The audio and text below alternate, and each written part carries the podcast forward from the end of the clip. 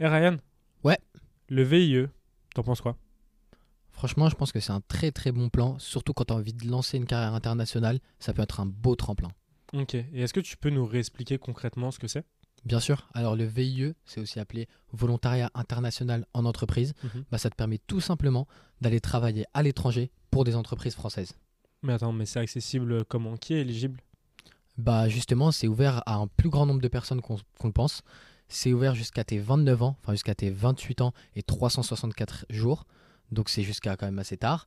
Et par contre, c'est uniquement pour des missions entre 6 mois et 2 ans. Ok. Et j'ai entendu parler justement de VIE, VIA. Du coup, je me suis renseigné juste pour préciser. En fait, le VIE, si j'ai bien compris, c'est dans une grande entreprise française. Donc, je sais pas, type euh, Total ou une entreprise comme ça. Alors que le VIA sera plus lié à l'administration. Donc, par exemple, travailler dans un consulat, c'est bien ça? Ouais, c'est ça. Et du coup, est-ce que tu peux nous dire, c'est quoi vraiment les bénéfices euh, les plus forts quand tu fais un VIE Bah, Pour moi, le premier avantage, au-delà du cadre professionnel, c'est le fait de pouvoir voyager, découvrir une nouvelle culture, un nouveau pays. C'est de pouvoir changer radicalement son cadre de vie. Ça, c'est super important pour moi. Ensuite, bien sûr, tu vas développer super facilement un nouveau réseau. Tu vas rencontrer plein de nouvelles personnes. Et puis même, ça peut être un super tremplin professionnel. Quelle que soit l'entreprise dans laquelle tu vas être, ça peut juste booster ta carrière. Exactement, tu as totalement raison. Et comment ça, booster sa carrière? Bah, booster ta carrière dans le sens où tu peux avoir accès à des postes qui te prendront peut-être deux ou trois ans à avoir en France. Là, tu pourrais les avoir directement. Et comme ça, tu reviens après en France avec cette formation, euh, cette expérience-là. C'est juste une plus-value de ouf. Ok, ok, d'accord. Et ouais, bah justement, euh, il y a plein d'autres points positifs, mais celui qui est aussi très très évident, bah, c'est la langue. Donc ça te permet justement d'apprendre une nouvelle langue ou de te professionnaliser dans une nouvelle langue, que ce soit l'anglais ou d'autres langues comme l'espagnol par exemple, parce que bah, t'es pas obligé d'être euh, fluent dans cette langue, t'es pas obligé d'être pro déjà dans cette langue pour pouvoir faire ce VIE, parce qu'il y a beaucoup d'entreprises françaises qui euh, te recrutent à l'étranger, même si tu parles pas forcément la langue du pays, parce que finalement tu travailles avec des Français dans cette entreprise. Donc justement, ça peut t'aider à développer tes compétences sur cette langue. Et ça, c'est super cool. Ok, mais là, concrètement, depuis tout à l'heure, j'ai l'impression qu'on dit que des avantages. En termes de salaire, j'imagine que ça va pas avec, par contre.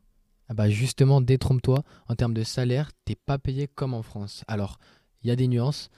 T'es payé en fonction du niveau de vie sur place. Par exemple, si tu vas faire un VIE aux États-Unis, c'est très commun d'être payé euh, dans les 5000 euros, 5300 euros.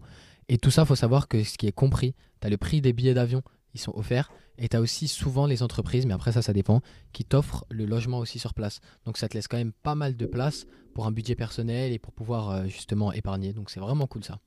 Ok, bon, bah, pour les points positifs, je pense qu'on a fait vraiment le tour. Ouais, Il y en a, il y en a pas mal. ouais. Maintenant, on peut parler peut-être des points négatifs. Mhm. Un des premiers qui pourrait être un ressenti, c'est le fait de justement, si tu es expatrié dans un endroit, dans un pays un peu plus reculé, ça peut être l'isolement. Le fait d'aller dans un pays où justement tu parles pas la langue, ça c'est très subjectif parce que tu peux justement aimer ce fait d'être tout seul et de devoir un peu te débrouiller par toi-même, comme ça peut te faire peur. Exactement. Et comme autre point négatif, il y a aussi le fait que c'est un contrat euh, temporaire, c'est-à-dire vraiment ça dure entre 6 mois et 24 mois. Donc il faut quand même avoir une vision claire de ce que tu as envie de faire derrière. Donc il faut quand même que ça s'inscrive dans un cadre vraiment euh, du- du- d'une continuité d'un plan que tu as. Donc voilà.